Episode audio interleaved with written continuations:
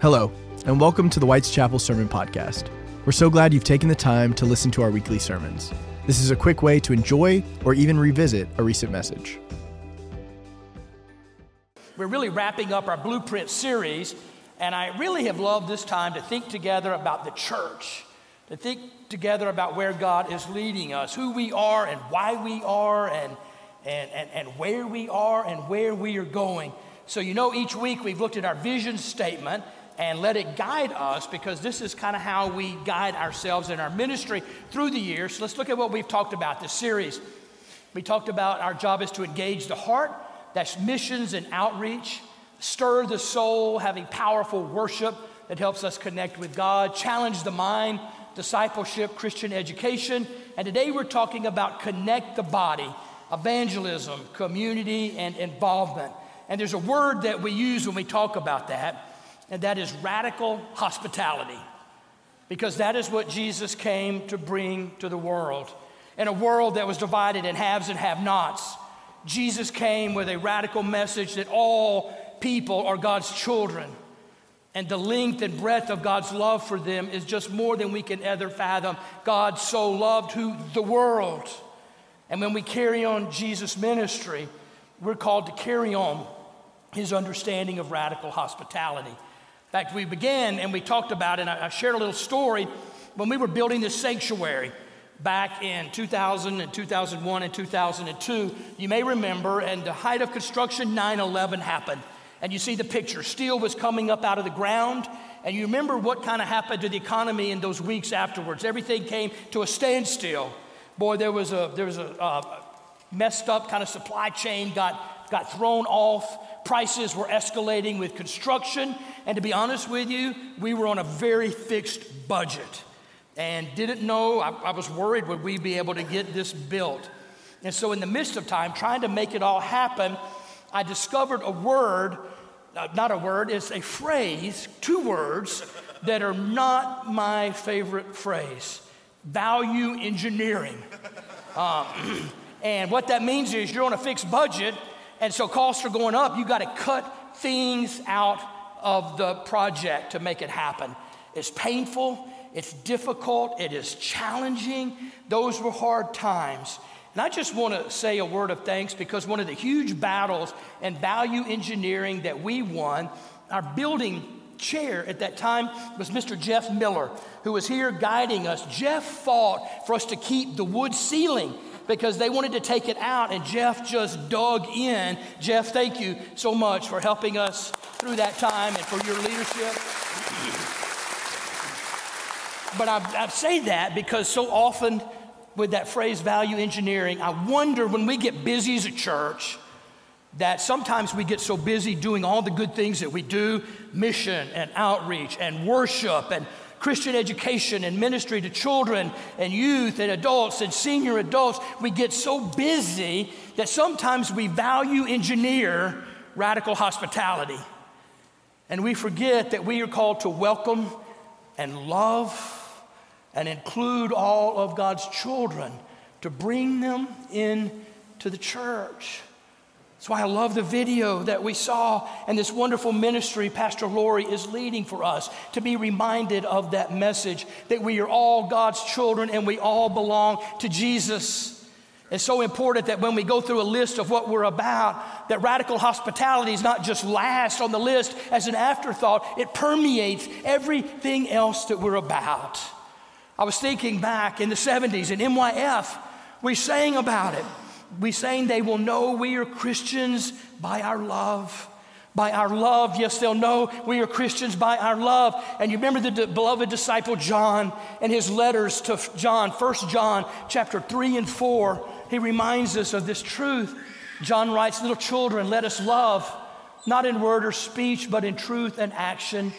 And then in chapter 4, he writes, Beloved, let us love one another because love is from God. Everyone who loves is born of God and knows God. Whoever does not love does not know God, for God is love. I want us to get that. I want us to share that together. Let's recite 1 John chapter 4 together. Would y'all say this with me? Beloved, let us love one another because love is from God Everyone who loves is born of God and knows God. Whoever does not love does not know God, for God is love. It's the heart of the gospel. And Jesus is going to show that in a beautiful way in our scripture passage for today. So if you have your Bibles, let's turn to Luke chapter 7, and we're going to read verses 36 through 47. Luke 7, 36 through 47. Hear the word of God. One of the Pharisees asked Jesus to eat with him, and he went into the Pharisee's house and took his place at the table. And a woman in the city who was a sinner, having learned that he was eating in the Pharisee's house, brought an alabaster joy of ointment. She stood behind him at his feet, weeping, and began to bathe his feet with her tears and to dry them with her hair. Then she continued kissing his feet and anointing them with the ointment. Now, when the Pharisee who had invited him saw it, he said to himself, If this man were a prophet, he would have known who and what kind of woman this is who is touching him, that she is a sinner. Jesus spoke up and said to him, Simon, I have something to say to you. Teacher, he replied, Speak. A certain creditor had two debtors. One owed 500 denarii and the other 50. When they could not pay, he canceled the debts for both of them. Now, which of them will love him more? Simon answered, I suppose the one for whom he canceled the greater debt. And Jesus said to him, You have judged rightly. Then turning towards the woman, he said to Simon, Do you see this woman? I entered your house. You gave me no water for my feet, but she has bathed my feet with her tears and dried them with her hair. You gave me no kiss, but from the time I came in, she has not stopped kissing my feet. You did not anoint my head with oil, but she has anointed my feet with ointment. Therefore, I tell you, her sins, which were many, have been forgiven. Hence, she has shown great love. But the one to whom little is forgiven loves little. This is one of those stories, it's the heart of the gospel. So remember what's going on. Jesus comes to town, and there's a Pharisee that invites him to dinner, a Pharisee named Simon. Now, we might wonder the enmity between Jesus and the Pharisees was growing at that time. Why did Simon invite Jesus over? Well, we can wonder maybe he was looking for information to have against him, to bring up charges against him. Maybe he was looking for that, or maybe he was a collector of celebrities. He had heard the people, heard the people making a fuss about Jesus, wanted to see what all this Jesus business was all about. We can wonder why, but what we see is when Jesus arrived, he treated him honestly with a very cold, uh, reserved civility. Really, more than that, he treated him with disrespect. Because in that day and time, when you had a guest to your home, there were three things that you would do. First, you would welcome the guest by putting your hand on their shoulder and give them a kiss of welcome that you were so thrilled that they are there. Then you would wash their feet because the roads were dusty. It was a way of preparing them to enter the house. And then you would take a little oil, a little ointment, and you would anoint their head as a way of saying that you're an honored guest and I'm glad that you are here. Those were the things that were expected, but Simon did none of them. And on this scene that had to be awkward and uncomfortable, in comes this woman of ill repute, of a bad reputation, and she goes overboard in her greeting. She just welcomes Jesus with all of her heart. I love what verse 38 said. She stood behind him at his feet, weeping, and began to bathe his feet with her tears and dry them with her hair. Then she continued kissing his feet and anointing them with the ointment. And the people were scandalized. This was not done in society like that. And even more than that, Simon said, If you're really a prophet, then you would know she's a sinner.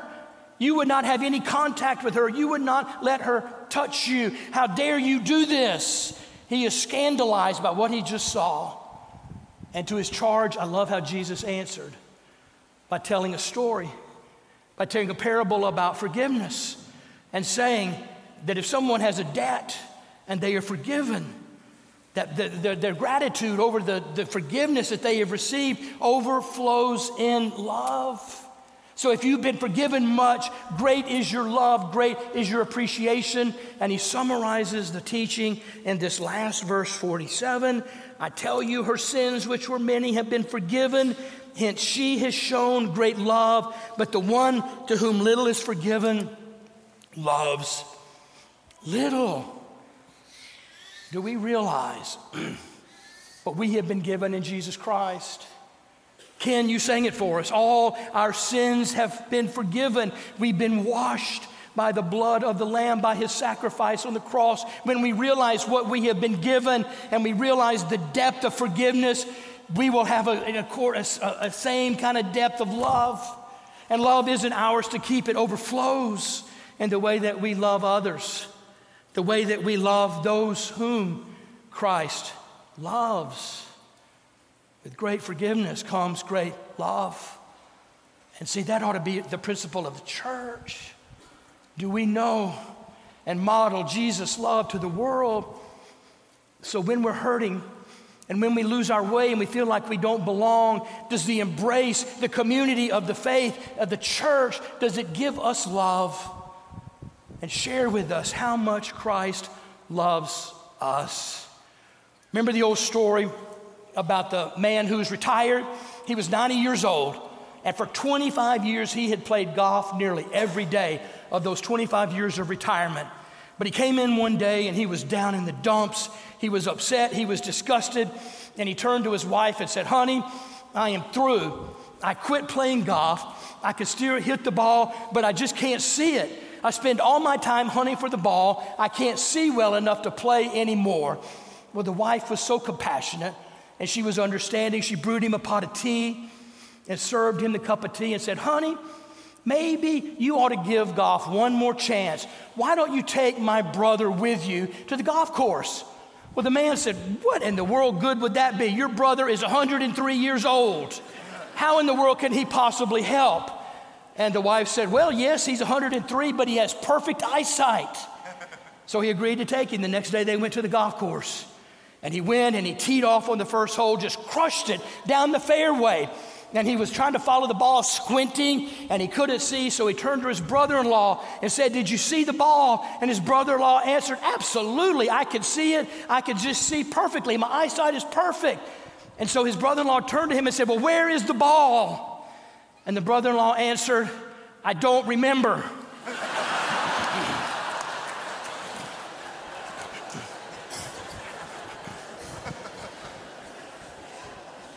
Corny old story. But that's the church. In our weakness, we lean on each other and we help each other.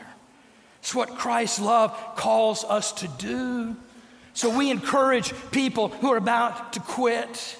And we embolden people who have been afraid to start. And we reach out to people who think they don't belong. You see, this radical hospitality needs to be in our DNA as a church. Because, friends, we're, we're, we're not just the church when we're in here. More importantly, we're the church when we're out there. At least we're supposed to be. Um, in fact, uh, last week, Pastor John and I got to go to, we got to go to Arkansas.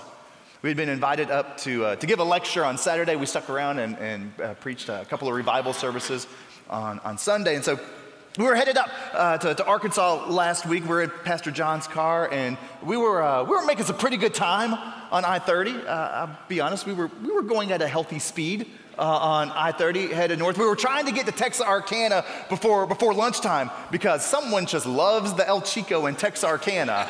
Um, and so we were, we were making good time. I was uh, keeping up with the flow of traffic in, uh, in the left lane, and you know, we were, we were northbound, hammer down, and like it always happens, before, before I realized what had happened, I noticed that, that we had passed a sheriff's deputy parked over on the, the, the, the shoulder of the road. And, and I like, I bet most of us do. Anytime we pass a police officer, especially if we know we might be going a little north of the speed limit, um, pass them, and immediately I checked the speedometer and thought, don't know. I don't, maybe I can get away. It was like, it was like in that gray zone uh, maybe I can get by with this one, maybe not. And, and Pastor John, for his sake, Pastor John was completely unaware. He was completely oblivious that any of this was going on. He was sitting in the passenger seat, happy as a little lark. He was, he was talking on his cell phone, on speakerphone, of course. Um, he was talking to a, to a buddy of his. Ironically, his buddy just happens to be a lawyer. And uh, so I didn't tell him any of this was going on because as soon as I looked at my speedometer and noticed that I was going a little north of a little, I was being a little gracious with the speed limit. Um, I looked back up like probably most of us do. I looked back up in the rearview mirror just in time to see that sheriff's deputy pull off the, the shoulder of the road and enter onto the highway. And I thought, mm, is it me? Is it me? I was in, there was a big long line of traffic. I, I, just wasn't trying to impede the proper, the healthy flow of traffic, right? Um, I, I, didn't know, was it, was it me? And so I didn't, I didn't tell Pastor John any of this. I just kept letting him talk on the phone. I pulled over into the right hand lane, hoping, hoping against hope that that sheriff would just pass right on by and get someone else. Well, you know what happened? Sheriff's deputy pulled right in behind me, hit us with the, the red and blues, and I said, I looked over at John I was like, man, um, man, you need to hang up because I'm about to get a ticket. And so pull off, pull off on the side of the road, pull, pull off as far onto the shoulder as, as humanly possible. I wanted to give as much space, as much area for that, for that, that, that officer to come up on the, the roadside of the car. Um, pulled over so, so far, give, give him a lot of space. I, I put the car in park. I rolled down the window. I turned the car off. I kept my hands at 10 and 2. I did everything. I did everything my dad taught me to do to, to try to avoid, to try to get out of what was naturally and rightfully coming my way.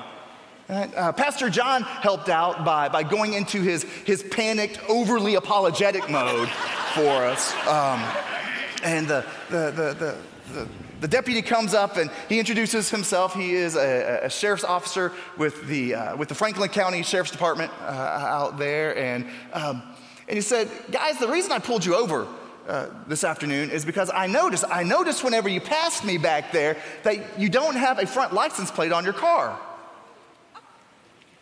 And I'll be real honest with you. I, as one of your preachers, I will confess at least two things to you. One, I was so relieved. I, I sighed a deep breath of relief whenever this guy didn't say anything about my speeding. And number two, I didn't have any clue. I didn't have any idea that in the state of Texas, you have to have that second license plate on your, uh, on your car. I didn't realize that there's a $200 fine for not having that front plate on, on your car. But nonetheless, we got pulled over for it. Nonetheless, he, he asked for my driver's license and, and, he asked for the insurance on the car. And so Pastor John went fiddling around, went, went, went searching around in his glove compartment. And guess what else he found in the glove compartment? The license plate. Um, the license plate that we were getting pulled over for. It was right there, and we showed it to the officer. He wasn't real impressed with that. Um, but he found he found a, an insurance card, gave it to me. I passed it on to the officer. The officer looks at it and says, um, "This is nice, gentlemen, but do you happen to have a more recent insurance card?" And I looked at Pastor John. Apparently, I looked at Pastor John with this look that said, "If I get a ticket for this, I'm going to kill you." Um, he searched through again, found, found an insurance card, gave it to the officer. We, we only ended up getting a warning. We got a warning citation. I say we got a citation for it. Look whose name is on the warning up there. Uh, I got a warning for this. Uh, you'll, you'll be happy to know that ever overachieving Pastor John already has that front license plate attached to the front of his car. Um, and I share all of that. I mention all of that. Simply say that the, the point of all of that is that for as slight a thing as it is to have that second license plate on our car, for as slight a thing as it, as it is to have that, that second license plate where it's supposed to be, and just walking in this morning, there are a whole lot of law breaking Methodists out there in our parking lot. Um, I have begged Officer Page and, and, our security team, please don't look, go looking around. Just turn it off. Just turn it off this morning. Uh, um, for as slight a thing as it is for us to have that second plate on our car, in the state of Texas, we don't have a choice. Even if, even if, like Pastor John's car, even if there's not a place for it, you just make a place for it because we don't have a choice. And the same thing has to be said for hospitality. The same thing has to be said for love. We just, we just don't have a choice. We have to make a place for it. When it comes to love and grace and mercy and forgiveness and compassion and goodness and gentleness, we have to make a place for it. There is no choice because Jesus Himself, none other than Jesus Himself, commands it of us. you shall love your neighbor as yourself, he says. And there's no loopholes there. There are no exclusions, no exemptions, no caveats. We just have to love. And we get this, right? Like we, we get this in times of, of hardship. We get this in times of crisis. I mean, Carrie and I, we were watching the news this past week, and we were watching how the residents of Southwest Florida are still helping each other out, how they're still supporting one another after the dev- devastation of, of Hurricane Ian. We saw how the, the worst, how the worst situations in life, how they have this tendency to bring out the best in us. But what I'm, I'm really worried about this morning, what really more concerns me this morning is, is how the opposite of that has, has a tendency to be true as well. How when we're doing good, how when things are just gravy, how, how when we're at our best, sometimes that's what brings out, that's what brings out the worst. Because in this very room right now, in this very room on any given weekend, there, there are crises of of all sorts and flavors. Personal crises, and family crises, and marital crises, and kid crises, and health crises. We have professional crises, job crises, spiritual crises. And I wonder, I wonder, I wonder how we live out the truth. I wonder how we live into the truth of this passage right here in times like that. Um, and I think I think there are a couple of lessons. I think there are a couple of lessons in, in this, this song that I think a lot of us probably grew up singing in church deep and wide. Deep and wide, deep and wide. There's a fountain flowing deep and wide. We're called to be a church that, that goes deep. That's, that's what we've been talking about all month being a church that, that worships and, serves and studies and prays deeply, a church that loves deeply. A church that invites, a church that welcomes, and a church that, that, that asks people to take that first step of faith. Or, or maybe it is that we're that church that asks folks to take their next step of faith, realizing that we've all got a next step. But truthfully, we, we know that in a church of our size, that's, that's a whole lot easier said than done. We know that in a church of our size, it's really easy to kind of get lost, lose our way. It's kind of like this double edged sword. Because we have so many opportunities, because there are so many options, it's hard for us sometimes to just to know where to begin, where to start. And that's why it's that's why it's so critically important for us, for each and every one of us to find our place, to, to find our place to plug in, that, that small group where we can plug in. Because that's, that's how a big church grows small. That's how the church becomes my church, by getting involved, by, by joining a Bible study, by, by, by joining the choir or the orchestra or the worship team or, or, or joining a, a, service team, a missions team, just, just somewhere for us to, to form a connection. Just somewhere for us to form a, a real connection, a, a deep connection. Because can you just, can you imagine? Can you just imagine what it, what it must have been like to be this woman here? She was, she was shamed. And she, she was shunned. She was ignored. She was, she was used up and then pushed down and then just tossed aside. She was discarded, devalued, this woman. Can you imagine what it must have been like to be here, to, to be this woman here, to, to be this woman who maybe, this, this woman who maybe never ever experienced real, true love. This woman who, who, who maybe never looked into the eyes of a man to see love reflecting back to her. Can you imagine what that must have been like? And then can you imagine this? Because she found something different in Jesus. She felt something different with Jesus, uh, a connection. A connection that compelled her to give the only thing, it compelled her to give the one thing that was wholly, truly hers her tears. And in that moment, in that holy moment, on that, that holy ground, as the purity of her tears washed away, as it, as it cleansed away the filth from our precious Lord's tender feet, she found cleansing too. She found healing too. She found hope too. She found meaning too. And how, how many people are in this community? How many are looking for that exact thing too? And how many of us, how many of us are looking for that exact thing too? This woman, she gave what she could, the only thing that she could, the thing that only she could. She gave herself. And tradition would tell us that, that her life would never, ever be the same. But as for this Pharisee, as for this, this poor Pharisee, this old Simon guy, we never, ever hear about him ever again.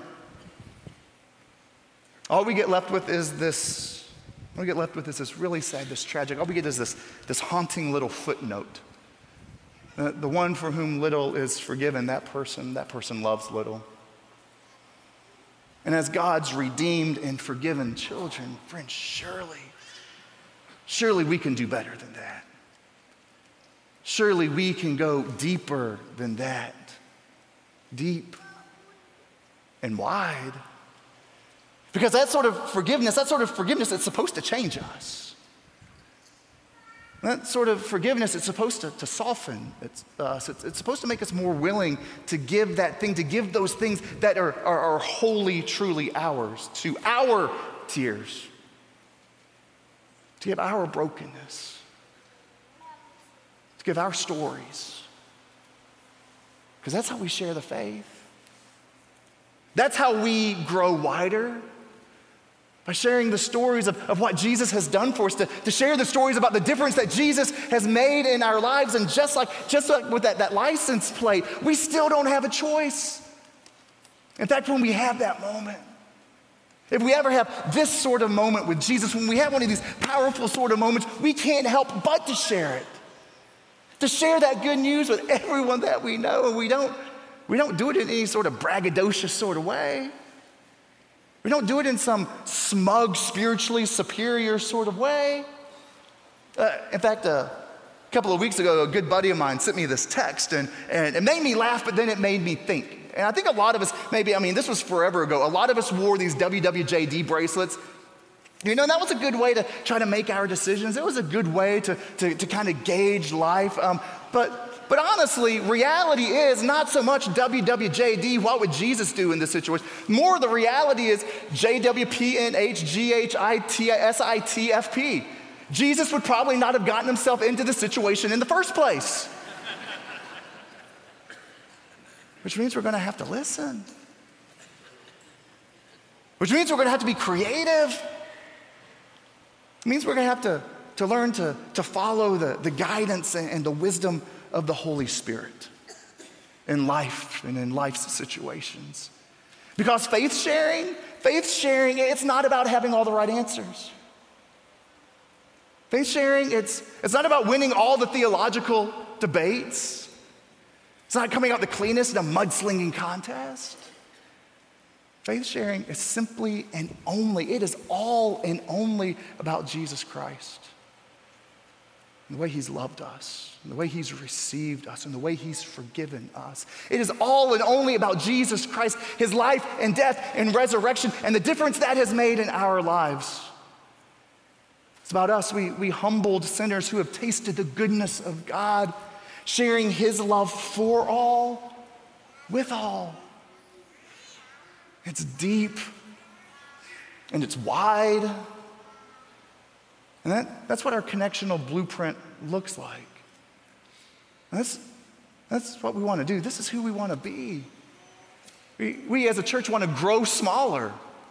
We want to help people connect to God and to each other. We want to help them build deep and lasting and life giving relationships here founded on the gospel. We, we want to create welcoming environments for all people. We want to create spaces and opportunities for folks to find families of the heart in this, this lonely and transient community of ours.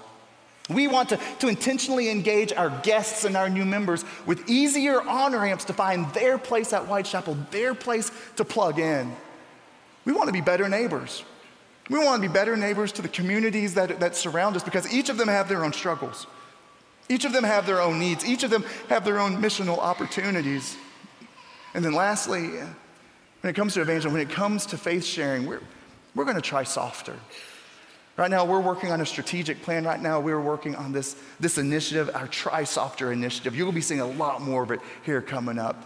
But in life, when, when trying harder just isn't working, we're going to try softer.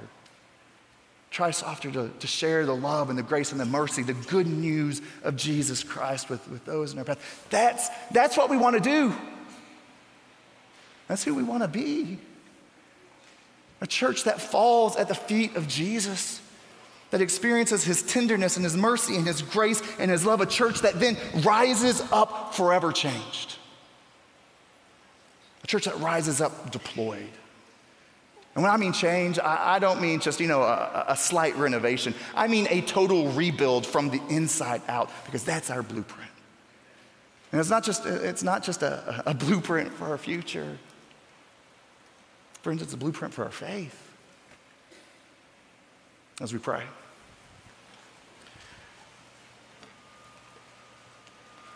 Our God, um, this morning we we fall at your feet and we confess that we are not who you have asked us to be. Lord, forgive us. Forgive us for, for hearing your call to be both deep and wide, and forgive us for making, for, for making your call so shallow. Lord, we, we pray that you would come to us, that you would embolden us, that you would draw us close, Lord. God, give us the courage to follow where you have led. God, help us to follow, help us to welcome you, help us to share you as we ought. In fact, this morning, oh God, we pray this morning, I pray for, for the one in this room, for as many as there are, God, for the one in this room who would, who would confess that they don't know you. The one that would confess that right now they're just playing games, there's such a distance. There's a polite distance. And Lord, I pray for a boldness to, to, to grow closer, to, to take that first step. God, I pray for all of us that you would give us the boldness to take our next step and that we would be your children, that we would show your love, that we would first feel your love, experience your love, that we then might show it, that we might show it off to the world. And so, God, we pray, come to us and take us and change us, God. Use us. Lord, use us all and only for the glory of your name, because it's in your name that we pray. Amen. Thank you for joining us. Please make sure to rate, review, and subscribe so you don't miss new releases. We'll have new podcasts coming out all the time. Be sure to check us out online at whitechapelumc.com. Please download the WC Life app and follow us on social media to stay up to date with all things WC.